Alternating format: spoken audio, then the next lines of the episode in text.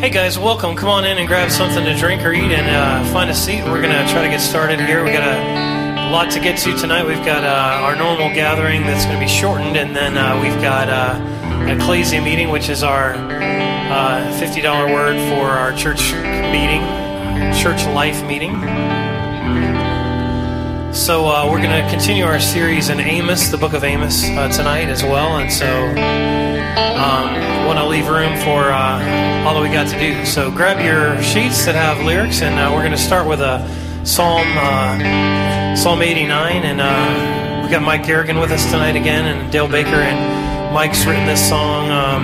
He didn't write the psalm, actually. That was a little before his time, but he wrote the music.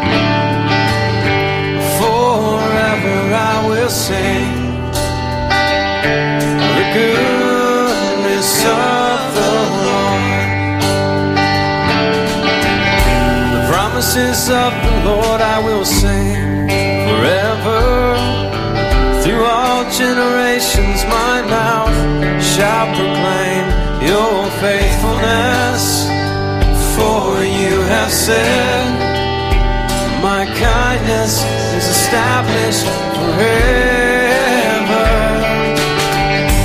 Forever I will sing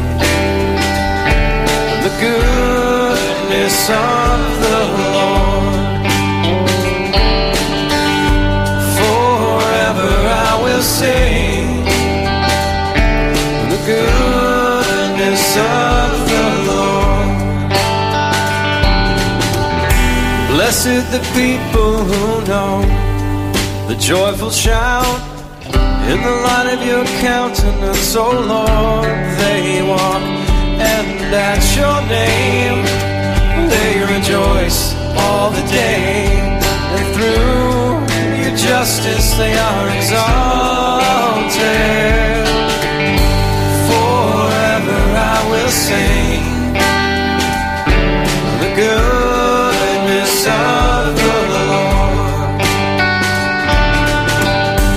Forever I will sing the goodness of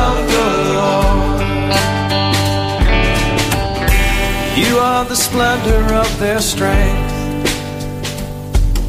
and by your favor our horn is exalted, for to the Lord belongs our shield and the Holy One of Israel, our King. Forever I will sing the goodness of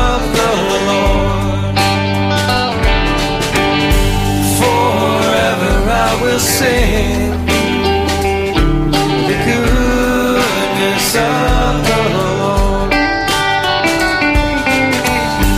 Forever I will sing the goodness of the Lord. Forever I will sing the goodness of the Lord.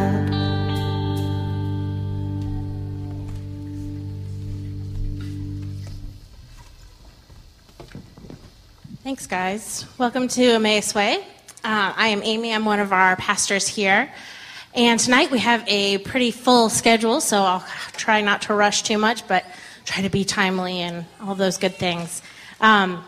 We are a community of people gathered here because we are, as Dan Rhodes likes to say, compelled by the gospel.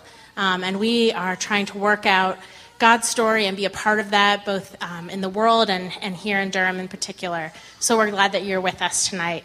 A few things about who we are and how you can connect. We have a couple regular things that go on during our community during the week. One of those, obviously, is our Sunday night gathering, but then we also have home groups that meet in homes that gather around either dinner, conversation, sometimes a study. And if you're interested in connecting with one of those, our contact person is Elizabeth Eford. She's back with our kids tonight, but her email can be found on your handout. We also have a pub group that meets on Thursday nights, and that is Dan Rhodes is our host with the most and our pub group leader, and that we send out an article each week dealing with theology or politics. So if you're interested in getting on that listserv, contact Dan. We meet at 7 or at 8 at Bull McCabe's. Other things that you can get involved in, we are very involved with the Reality Center. A lot of our folks find a place there to volunteer and to connect with, and so if you're interested in connecting with that, Julie DeCanto is our contact person. I don't see her tonight, but her email, again, is on there. And then two other things, kids and our hosting rotation. Our hosting rotation and setup, we always need folks to kind of pitch in on Sunday nights, so if you're interested in doing that, Sarah Bussman is our contact person for that. And kids, again, we always need more hands for little people. So Amanda Schaefer is our contact person for that. Tonight, we have a kind of church family meeting, as we like to call it, where we hash out family business. And that is our Ecclesia meeting. We are meeting directly after our worship gathering tonight for that, and there will be pizza. So if you are interested in staying either for the business or the pizza, we'd love to have you for either one. We're going to be voting on our budget tonight, so it is thrilling, exciting things, and I am glad that I do not have to talk numbers because you wouldn't want to hear it. I'm not very good at it. So we're going to get a head count probably for pizza at some point. Nope, we're not. Dave's done it. He's a magician. Two important things that are coming up. On February 12th, we're going to have a kids volunteer training. So if you are a new volunteer or if you are an existing volunteer, we'd love to have you come to that. And more information will be in the weekly about that goes out each later this week. And then also February 26th is our minister's liturgy. We at Emmaus Way like to call our kind of rite of belonging, our rite of membership, our minister's liturgy, and we do that about once a quarter, and so if there are anybody who is interested, we'd love to talk to you about that. Dan or Tim or Wade or I, any of us would love to chat with you about that. So welcome to Emmaus Way. We're glad you're here.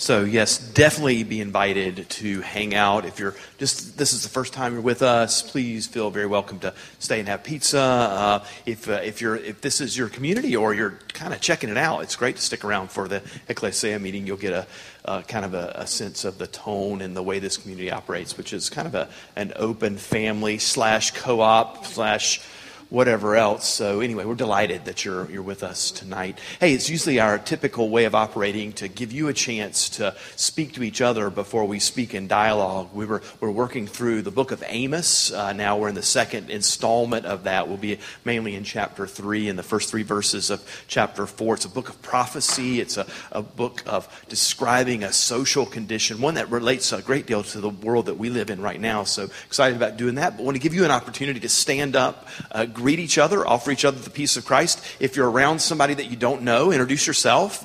It's also a great chance. My son, Kenan, who evaluates church, certainly not by the sermon, and Wade, unfortunately, not by the music, but by the food. Like, so apparently tonight there's like guacamole and cookies with icing. So that might be like that's akin to Easter or the 18th week of Christmas or something. But this is a great time to get a snack if you'd like or some coffee. But please stand up and greet each other. So the rumor is that the coffee hasn't quite finished brewing over there, so I'm not even going to be remotely offended if you hop up in the middle of dialogue to get coffee. In fact, I might do that. In fact, I might like pick out somebody like, Andy, if you could have like a really long, thoughtful commentary somewhere in that'll be the key for me to like run and grab some coffee. But anyway. Something about evening church where sugar and caffeine are near sacramental in their qualities, I would have to say.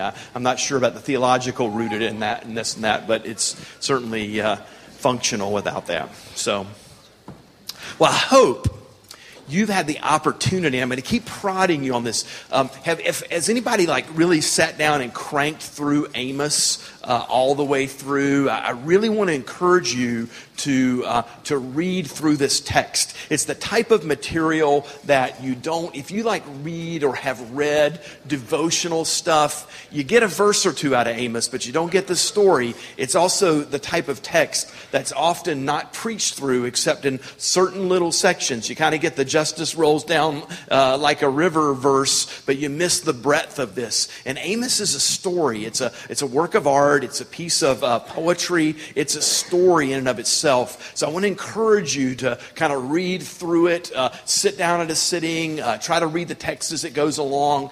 Next week we'll be camping in chapter 4. So if you want that preview, that'll help you with that.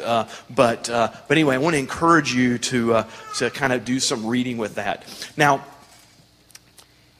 have you guys noticed there's a little bit of language going on in terms of class warfare in our culture? Anybody notice that? Just slightly, just a little taste of that.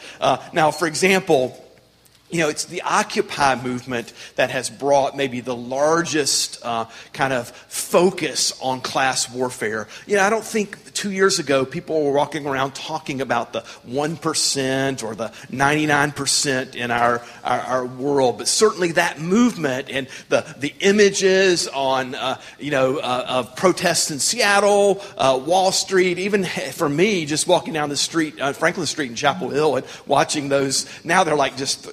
I don't know if you, Jesse, I don't know if you've been there recently, but they're down to like 3 tents or 2 tents. There was 8 or 9 tents in one while, but that has kind of galvanized our attention that there's class language going on and there's angst related to social class. Now, that kind of 1% and 99% type of language has been picked up a lot by the Democrats. And I even shudder to say this, but if you remember John Edwards pretty prominently 6 to 8 years ago, talked a lot about two Americas and that sort of thing. But that language is picked up. But now in our family, and I picked on Kenan about food, but we're kind of political junkies around the house.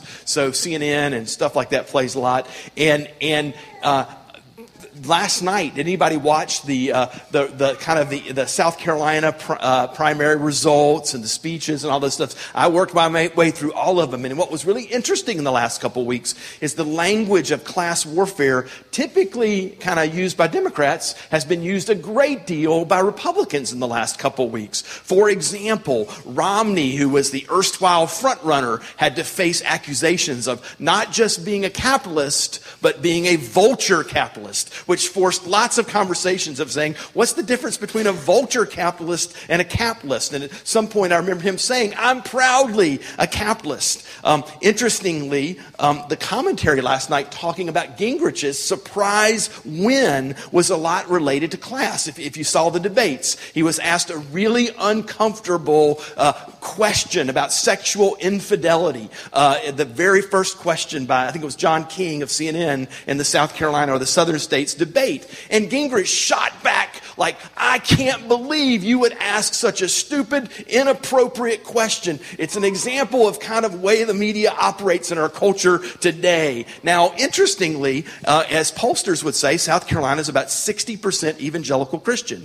Typically, serial adulterers don't tend to do very well, but last night, Gingrich got more of the evangelical vote than Romney did. And when asked, people in exit polls said, we like his gumption. He kind of took a big stick and swung it right at the media. He had the voice of the common man. We're not so sure that some of the other candidates understand what the common man is all about. And last night in his speech, he picked up some of this kind of populist class language saying, I want to be remembered as not the greatest food stamp president, thinking about Obama, but the greatest paycheck president. So here's all of this kind of class language. And I don't know if you're processing it as that, but it's there and it's very prominently displayed. And I think we're going to hear a lot of that in the next 8 or 9 months. And in fact, maybe all of us by November, Republican or Democrat, may get in a car and drive a long way. Hopefully one that goes over oceans. We may be so weary of that. But that's the language that we've been hearing. And interestingly, now I had another experience this week, something I don't often do. My retirement funds manager had a dinner at the Carolina Club. And the key word for me was not retirement funds or funds. That's not a big part of my life. But Carolina Club did stand out prominently.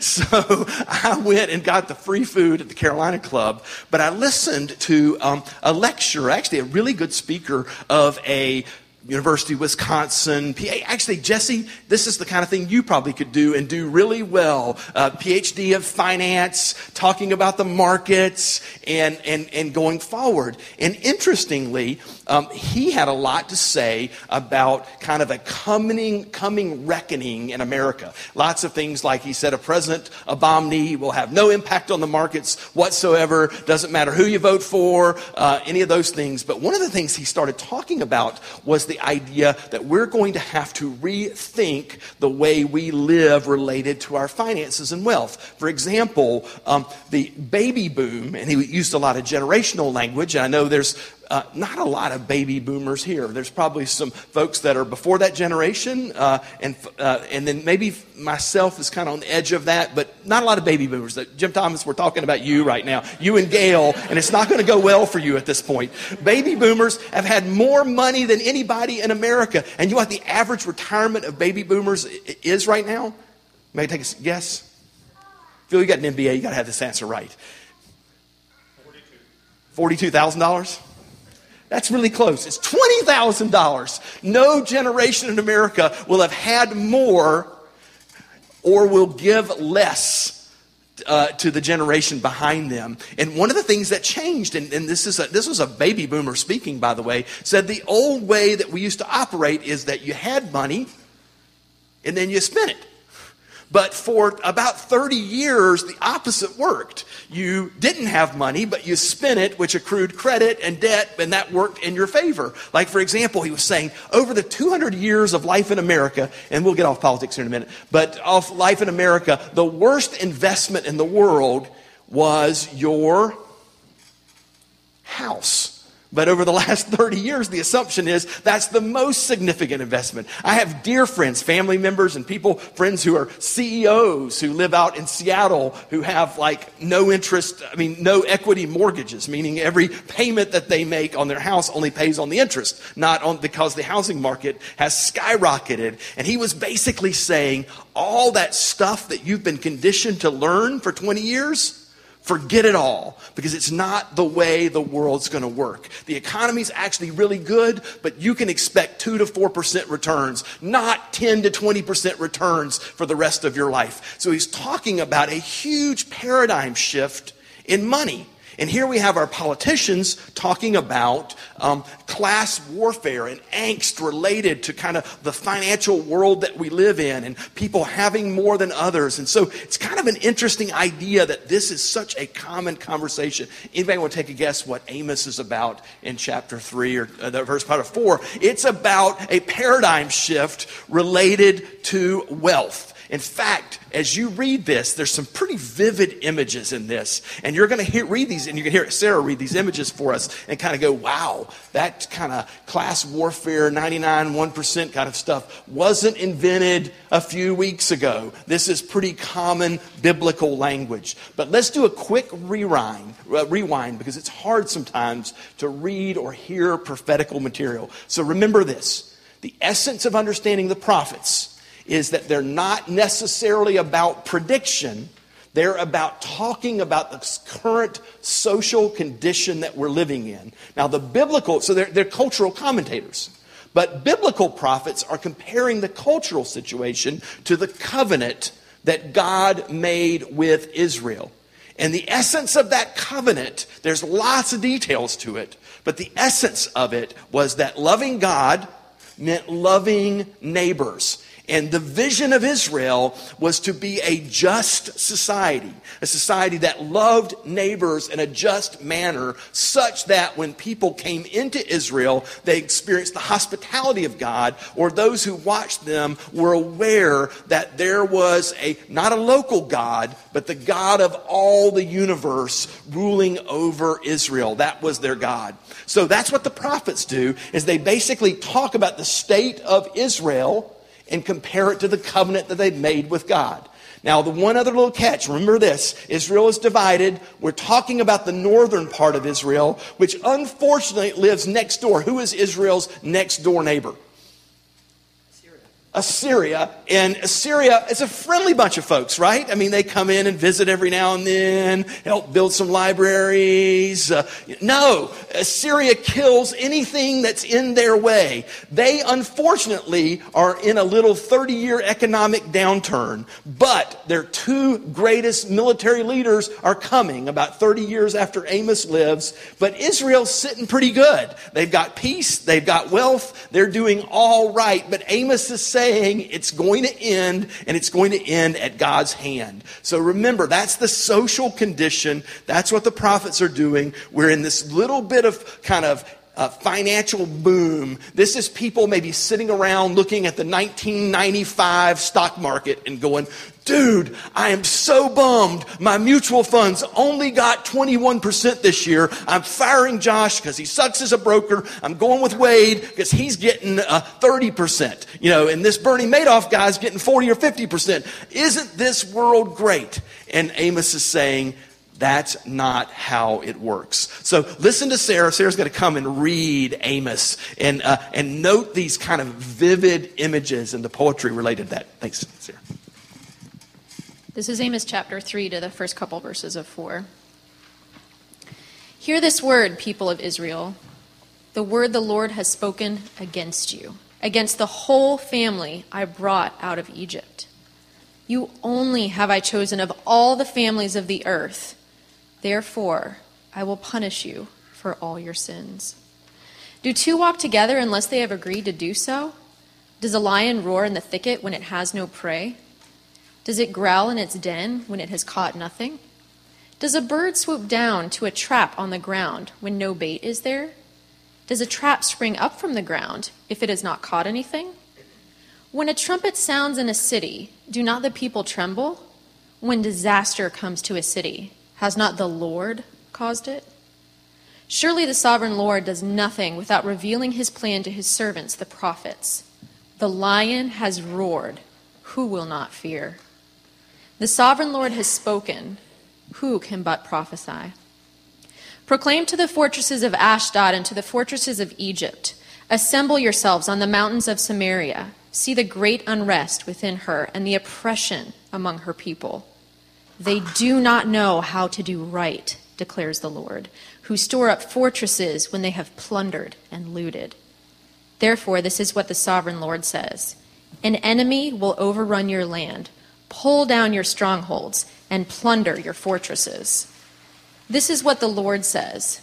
As a shepherd saves from the lion's mouth only two leg bones or a piece of an ear, so will the Israelites be saved, those who sit in Samaria on the edge of their beds and in Damascus on their couches. Hear this and testify against the house of Jacob, declares the Lord God Almighty. On the day I punish Israel for her sins, I will destroy the altars of Bethel. The horns of the altar will be cut off and fall to the ground. I will tear down the winter house along with the summer house. The houses adorned with ivory will be destroyed, and the mansions will be demolished, declares the Lord. Hear this word, you cows of Bashan on Mount Samaria, you women who oppress the poor and crush the needy, and say to your husbands, bring us some drinks. The sovereign Lord has sworn by his holiness, the time will surely come when you will be taken away with hooks, the last of you with fish hooks. You will each go straight out through the breaches in the wall, and you will be cast out toward Harmon, declares the Lord. This is the word of the Lord. So that's some pleasant stuff there. I mean, it kind of makes you want to have a potluck, kick back, maybe, Wade, let's substitute a little Kumbaya for the next song. I mean, some really soft stuff here. Those are some graphic images. Now, look at the very first, like the first 7 or 8 verses. Just that portion right now for a second. What do we learn about Yahweh in this text? Give that a look over. He likes rhetorical questions. And he had this crazy son who told stupid parables that nobody could understand. Yeah, I mean, yes, definitely. When he does something, you should pay attention. Yeah. That's, you know, when God speaks, one should notice. Absolutely. Trigger, what we know about God. Well, it might be against you if you're closer friends with him, because he's going to get you and screw up. Yeah, God doesn't seem to have an optional posture related to the covenant, right? Oh, the Balaams, they are wickedly treating their neighbors, stealing land, stealing stuff. But I like the Balaams. Let's just let it. You know, that doesn't seem to be the attitude of Yahweh. Absolutely. Other things that we learn about Yahweh in this.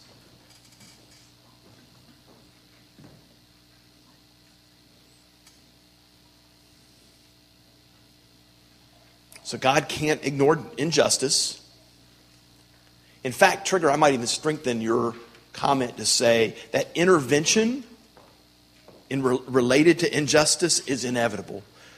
That God doesn't have it in God's person to ignore wholesale mistreatment forever. Very true.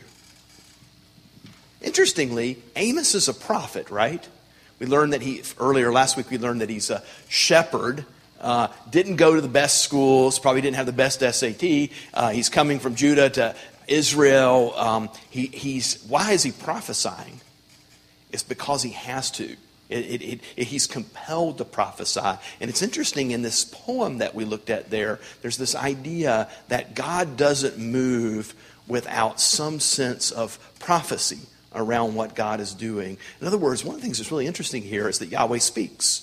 That Yahweh isn't hoping to be confusing. Yahweh doesn't hope that the actions of God are unknown, but in some ways are known. And so God may ruin cities, so to speak, or reckon them. This is really a portrait of a reckoning, of things being set right. But God is going to speak in doing that.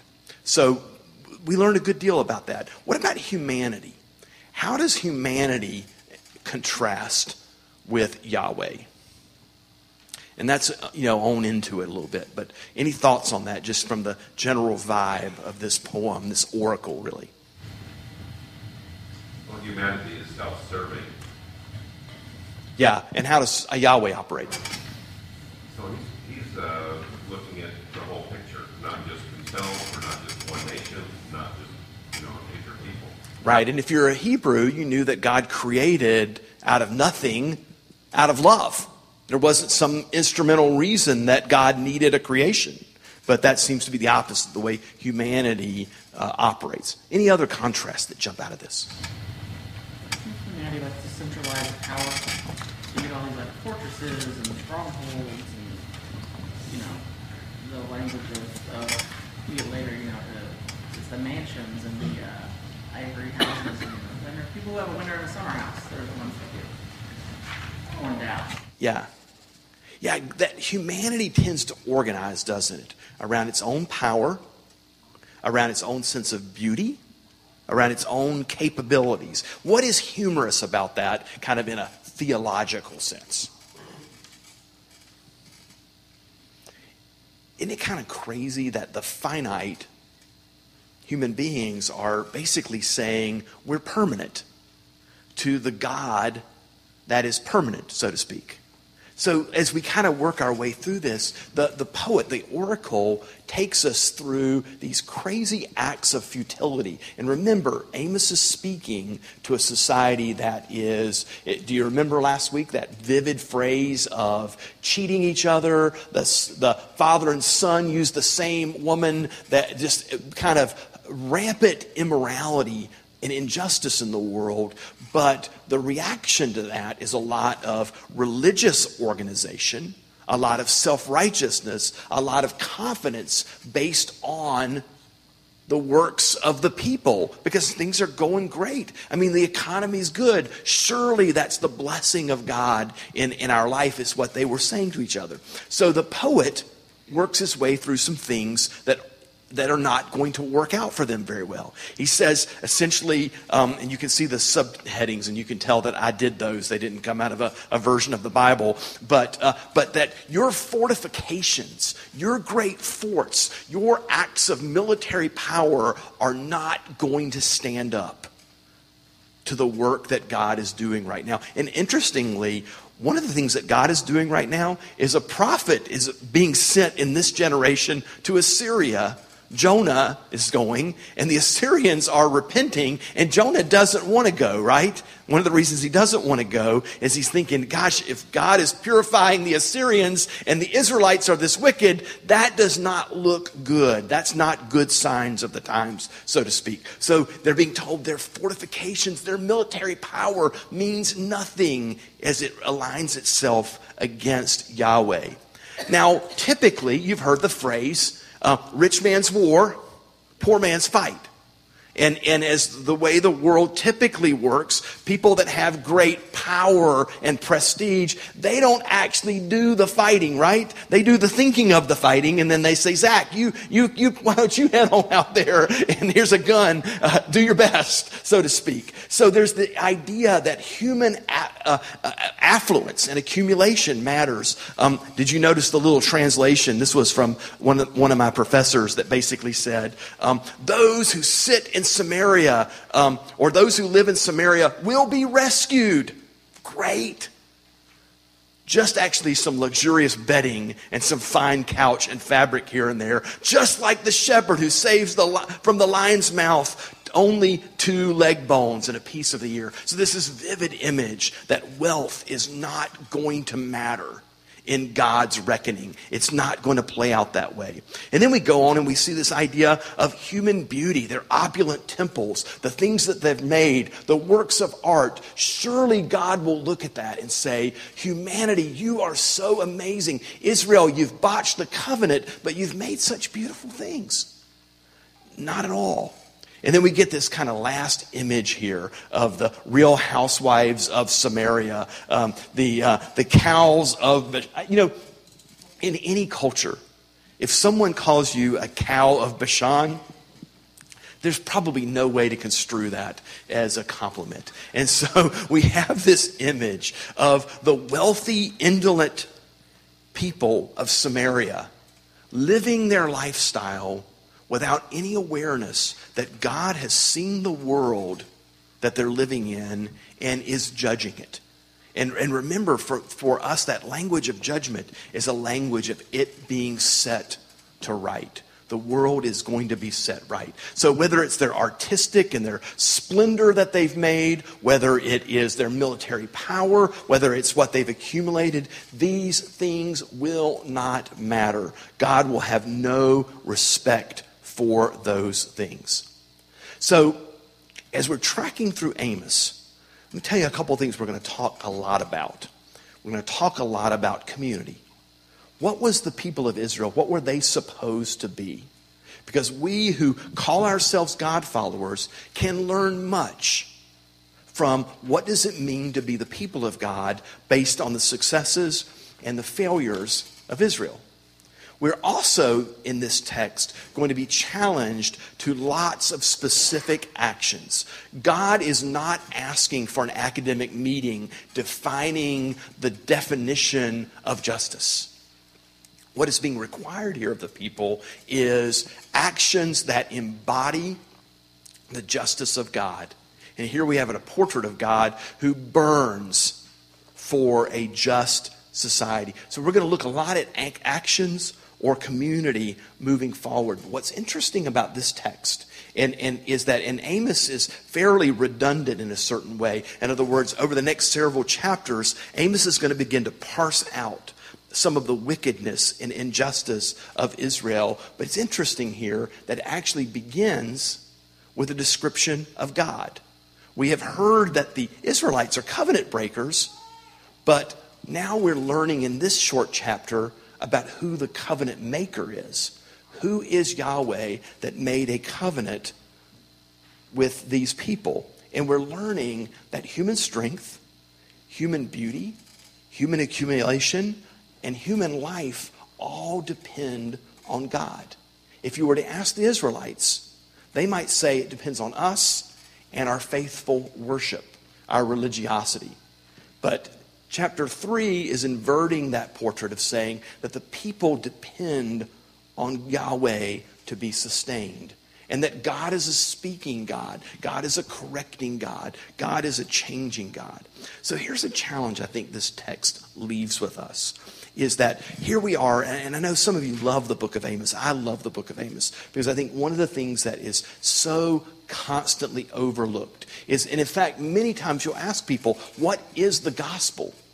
And they will say the good news of God has something solely to do with what happens in personal lives, in people's relationship to God. And certainly there's a lot of that humanity in the Bible, but the portrait of the good news, the Old Testament, the New Testament, is always not just some person getting right with God, but a culture, a kingdom, a world, creation being reframed and reformed and redeemed in the image and vision of God. The gospel is always on that scale.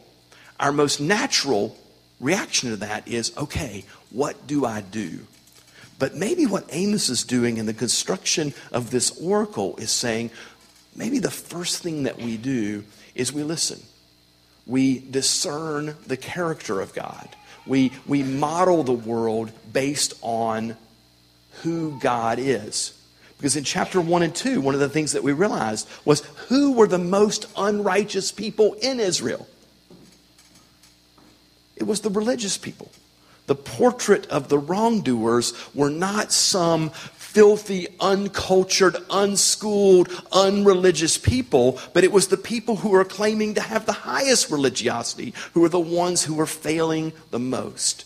So a starting point in forming a community that builds a world that reflects the justice of God is discerning the character of God. So as we think about being a just community, as we think about this gathered group of friends who share life together and share community together, one of the things that we constantly want to say is, as a community, we need to, in some small way, reflect the character of God in our work here. And we do, whether it's with Antioch or Durham Can or the Reality Center. There's many ways, Africa Rising, many ways that we embody what God is all about.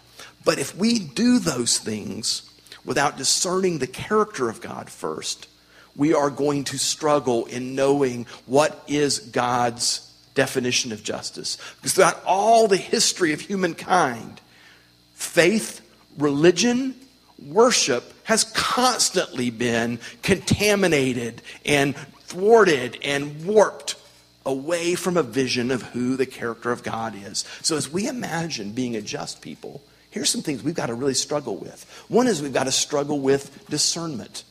And isn't that really difficult in our culture? I mean, I watched last night, again, back to my politics. They had a cut from Obama responding to Gingrich last night.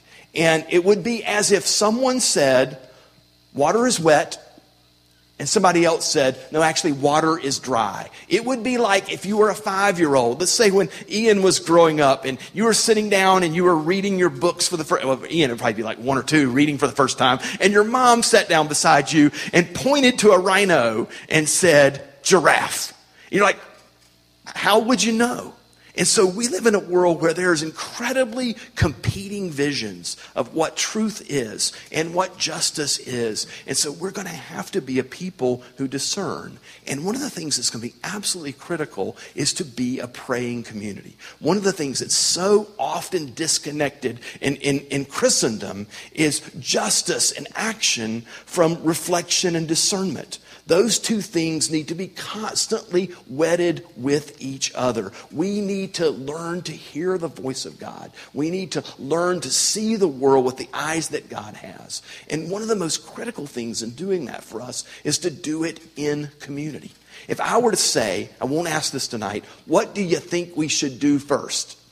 I would hope, and I think we would, get 20 or 30 different answers about what might be the most important thing to do in our community.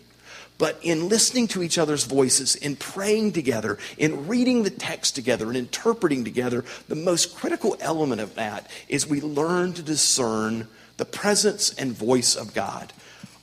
Maybe the most significant thing that we have in chapter 3 of Amos is a group of people being religious, fulfilling what they think the covenant is, building beautiful things, building strong things in the name of God, and they're willing to call those things the blessings of God, but all of those things standing in opposition to God's just view of the world. So, something that we might consider moving forward as a community. And as a community, we're constantly always stretching and pulling and pushing and learning from each other is to be a missional people. We talk a lot about that. We have to be a prayerful people. We have to be a discerning people. We have to be a listening people. And understand that prayer is many, many, many different forms that draw us into an awareness that we live in the presence of a good and just God.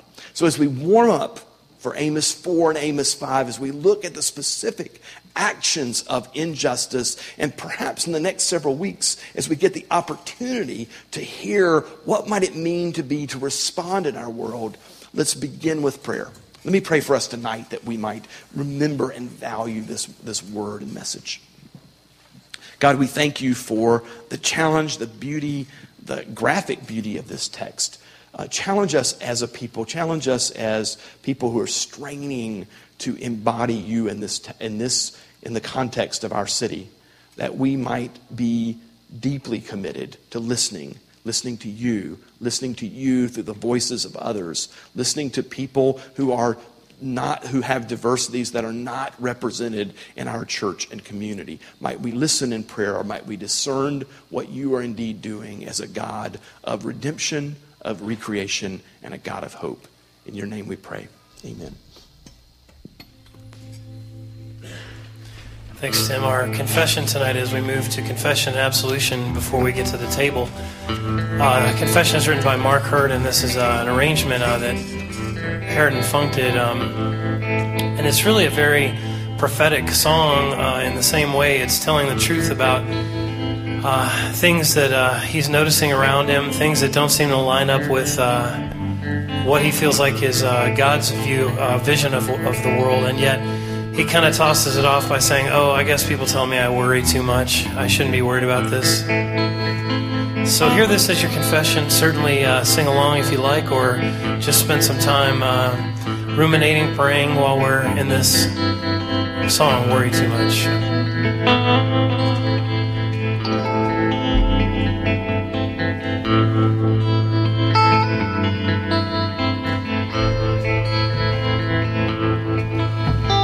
Demolition derby, it's the sport of the heart. It's the proud tribe in full war dance, the slow smile the bully gives the wrong. It's the force of inertia, it's the lack of constraint. It's the children out playing in the rock garden, all dolled up in black hats and war paint. Sometimes it feels like bars of steel I cannot bend with my hands. Oh, I worry too much. Somebody told me I worry too much. Oh, I worry too much. Somebody told me I worry too much.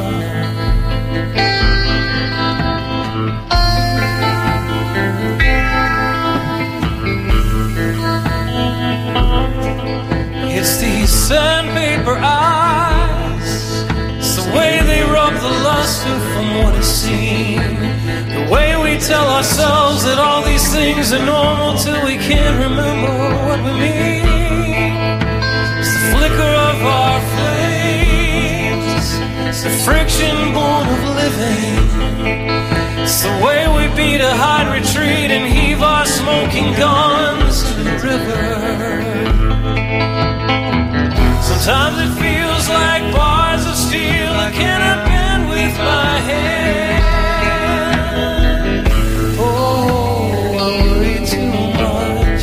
Somebody told me I worry too much.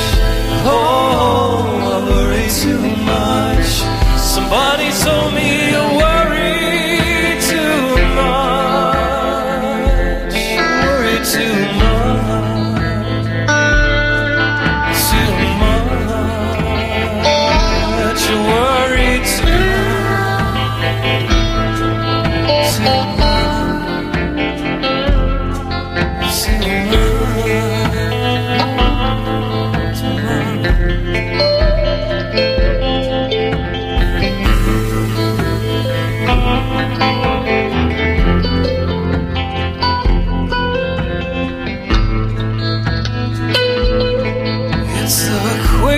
March of history, the vanity of nations. It's the way there'll be no muffled drum to mark the passage of my generation. It's the children of my children, the lambs born of innocence. It's wondering if the good I know will last to be seen by the eyes of the little ones. Sometimes it feels like bars of steel I cannot bend with my hands. Oh, I worry too much. Somebody told me I worry too much. Oh, I worry too much. Somebody told me I worry too much. Worry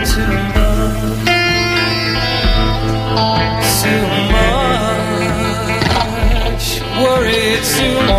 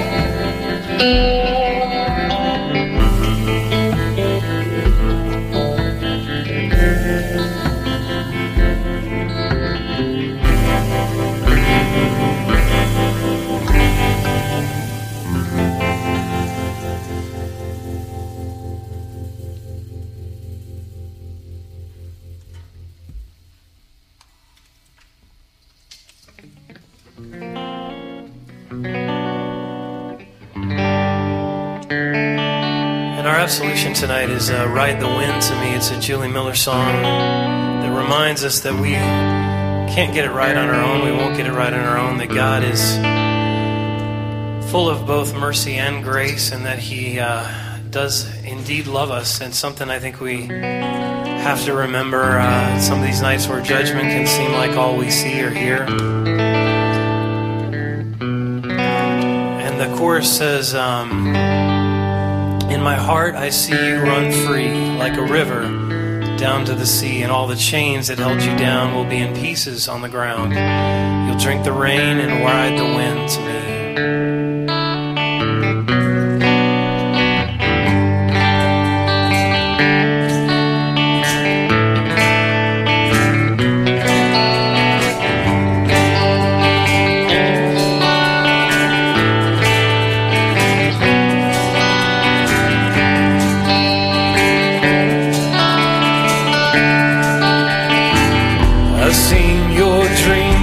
broken.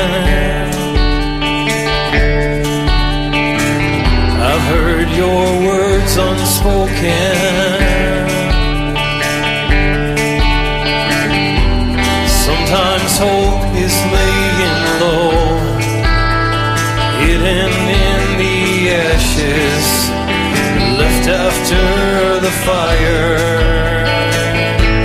but in my heart I see you run free, like a river down to the sea. All the chains that held you down, be in pieces on the ground, drink the rain and ride the wind to me. Seen a faithless lover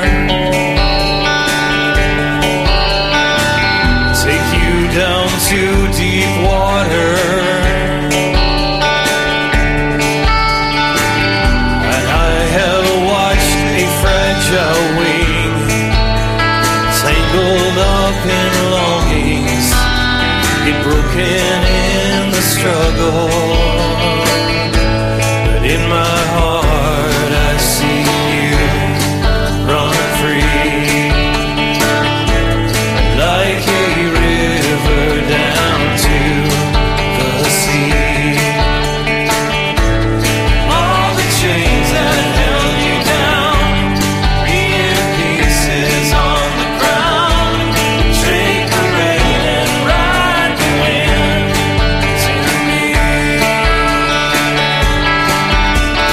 to me. Someday your tears will turn to diamonds. With a kiss you'll wake to see that you're strong at the broken places. I know someday you'll go free.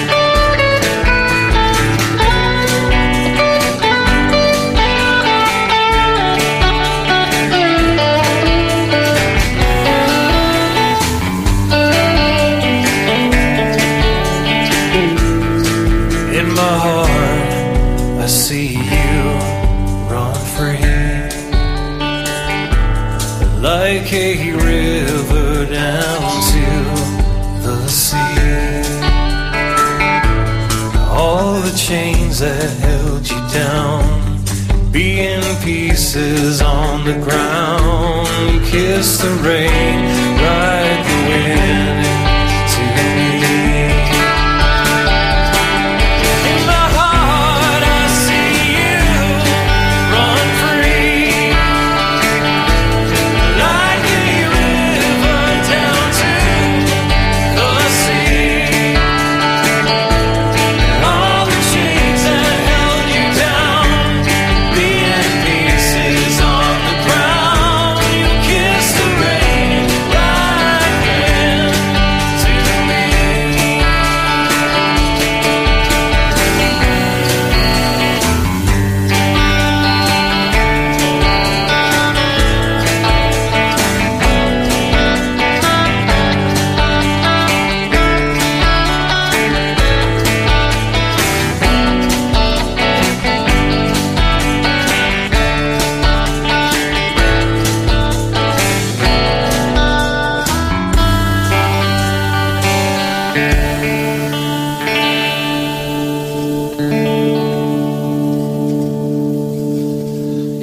Great to have Mike Garrigan with us tonight. Dale, it's always great to have you with us as well.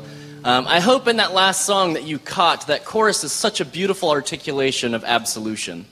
In my heart, I see you run free. I think sometimes we get so used to music and our culture and kind of having something playing in the background that I don't want you to miss that here at Emmaus Way, that the structure of the confession and the absolution our artists have worked on to craft a message that we can speak to one another and that we can speak in the presence of the community of God that both allows us to confess, but then to receive that absolution from one another where we say, I see you running now free in the graciousness of God.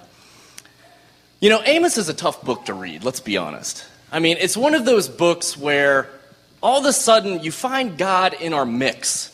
God is all of a sudden somewhat in our face here, and it's frankly a bit uncomfortable. It's not typically the way that we like to think of God interacting with us. We often, or more often, like our worship kind of on the light, right?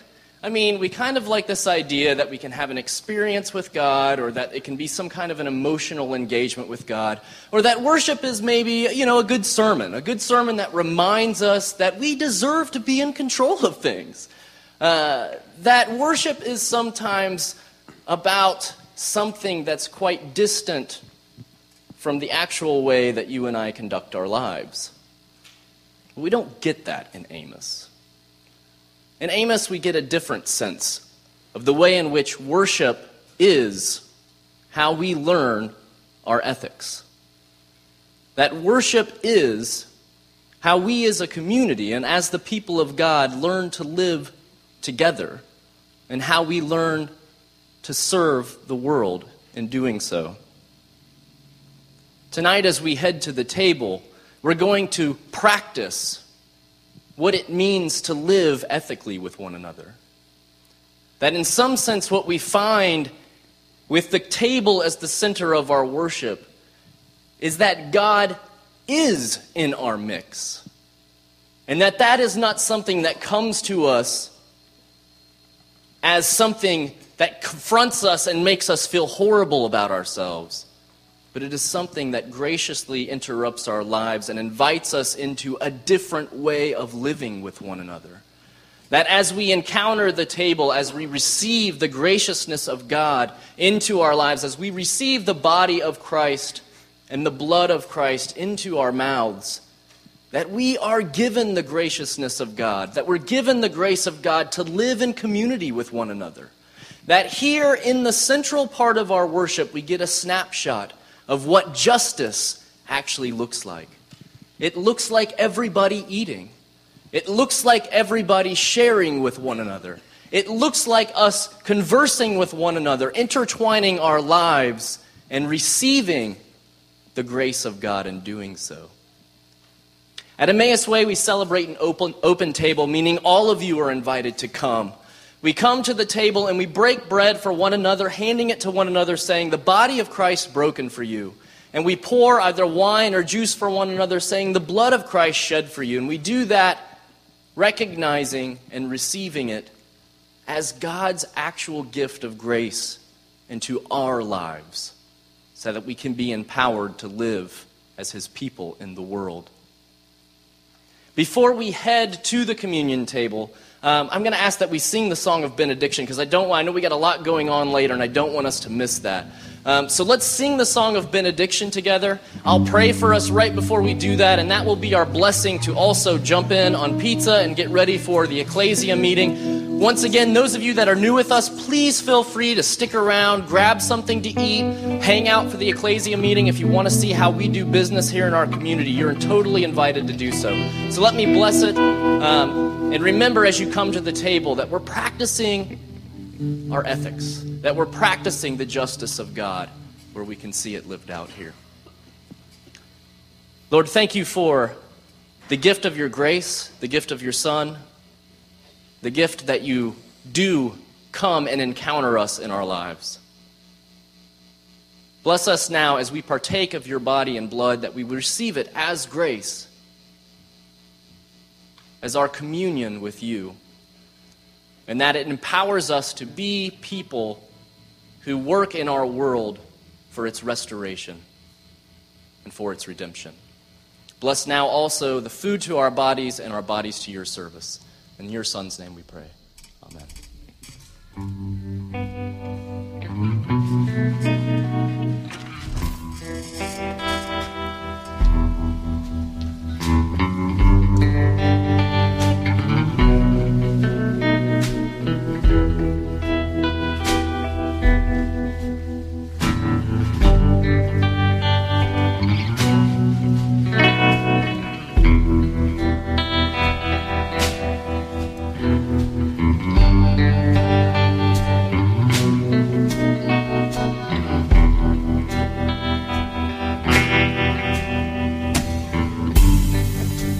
You weren't born to be abandoned.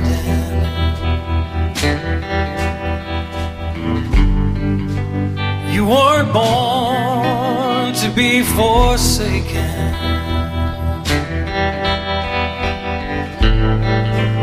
You were born to be loved.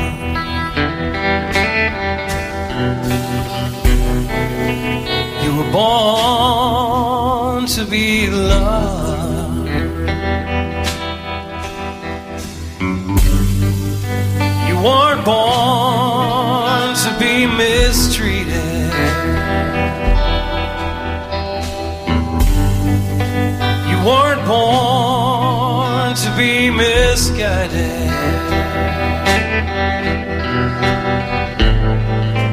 You're born to be loved.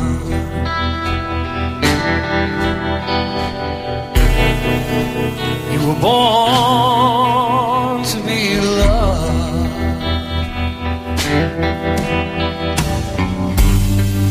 You weren't born to be a slave. You weren't born to be a disgrace. You were born.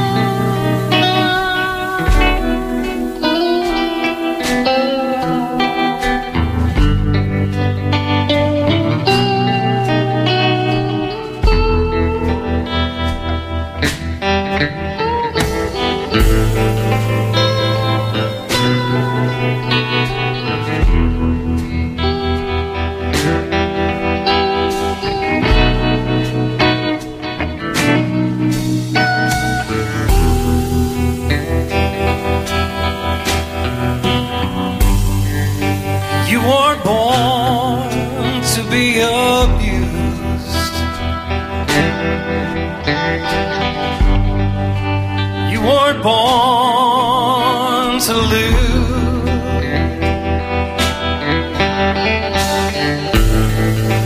You were born to be loved.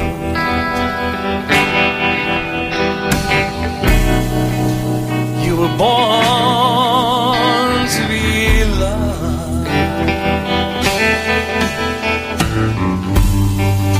You were born to suffer.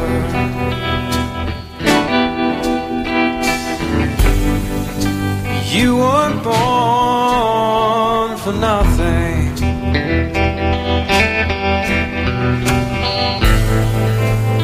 You were born to be loved.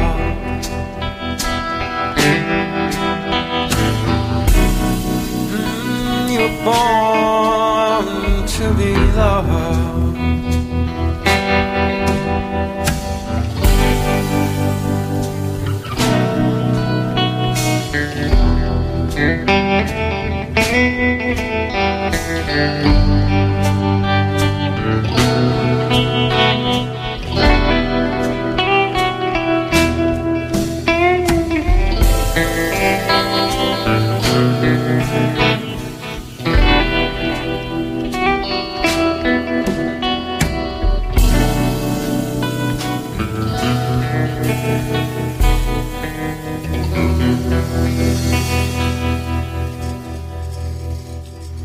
Thank you very much. In many ways, Dan, you said that well. In Amos, the absolution every week is going to be really important for us because it doesn't come until the end. But one more word to hear is that how would you have heard this text if you were the victims of injustice? In some ways, we just sang their anthem that God is going to intervene for their love. As Dan said, please join us at the table. And thank you for being with us tonight. Go in God's peace as well.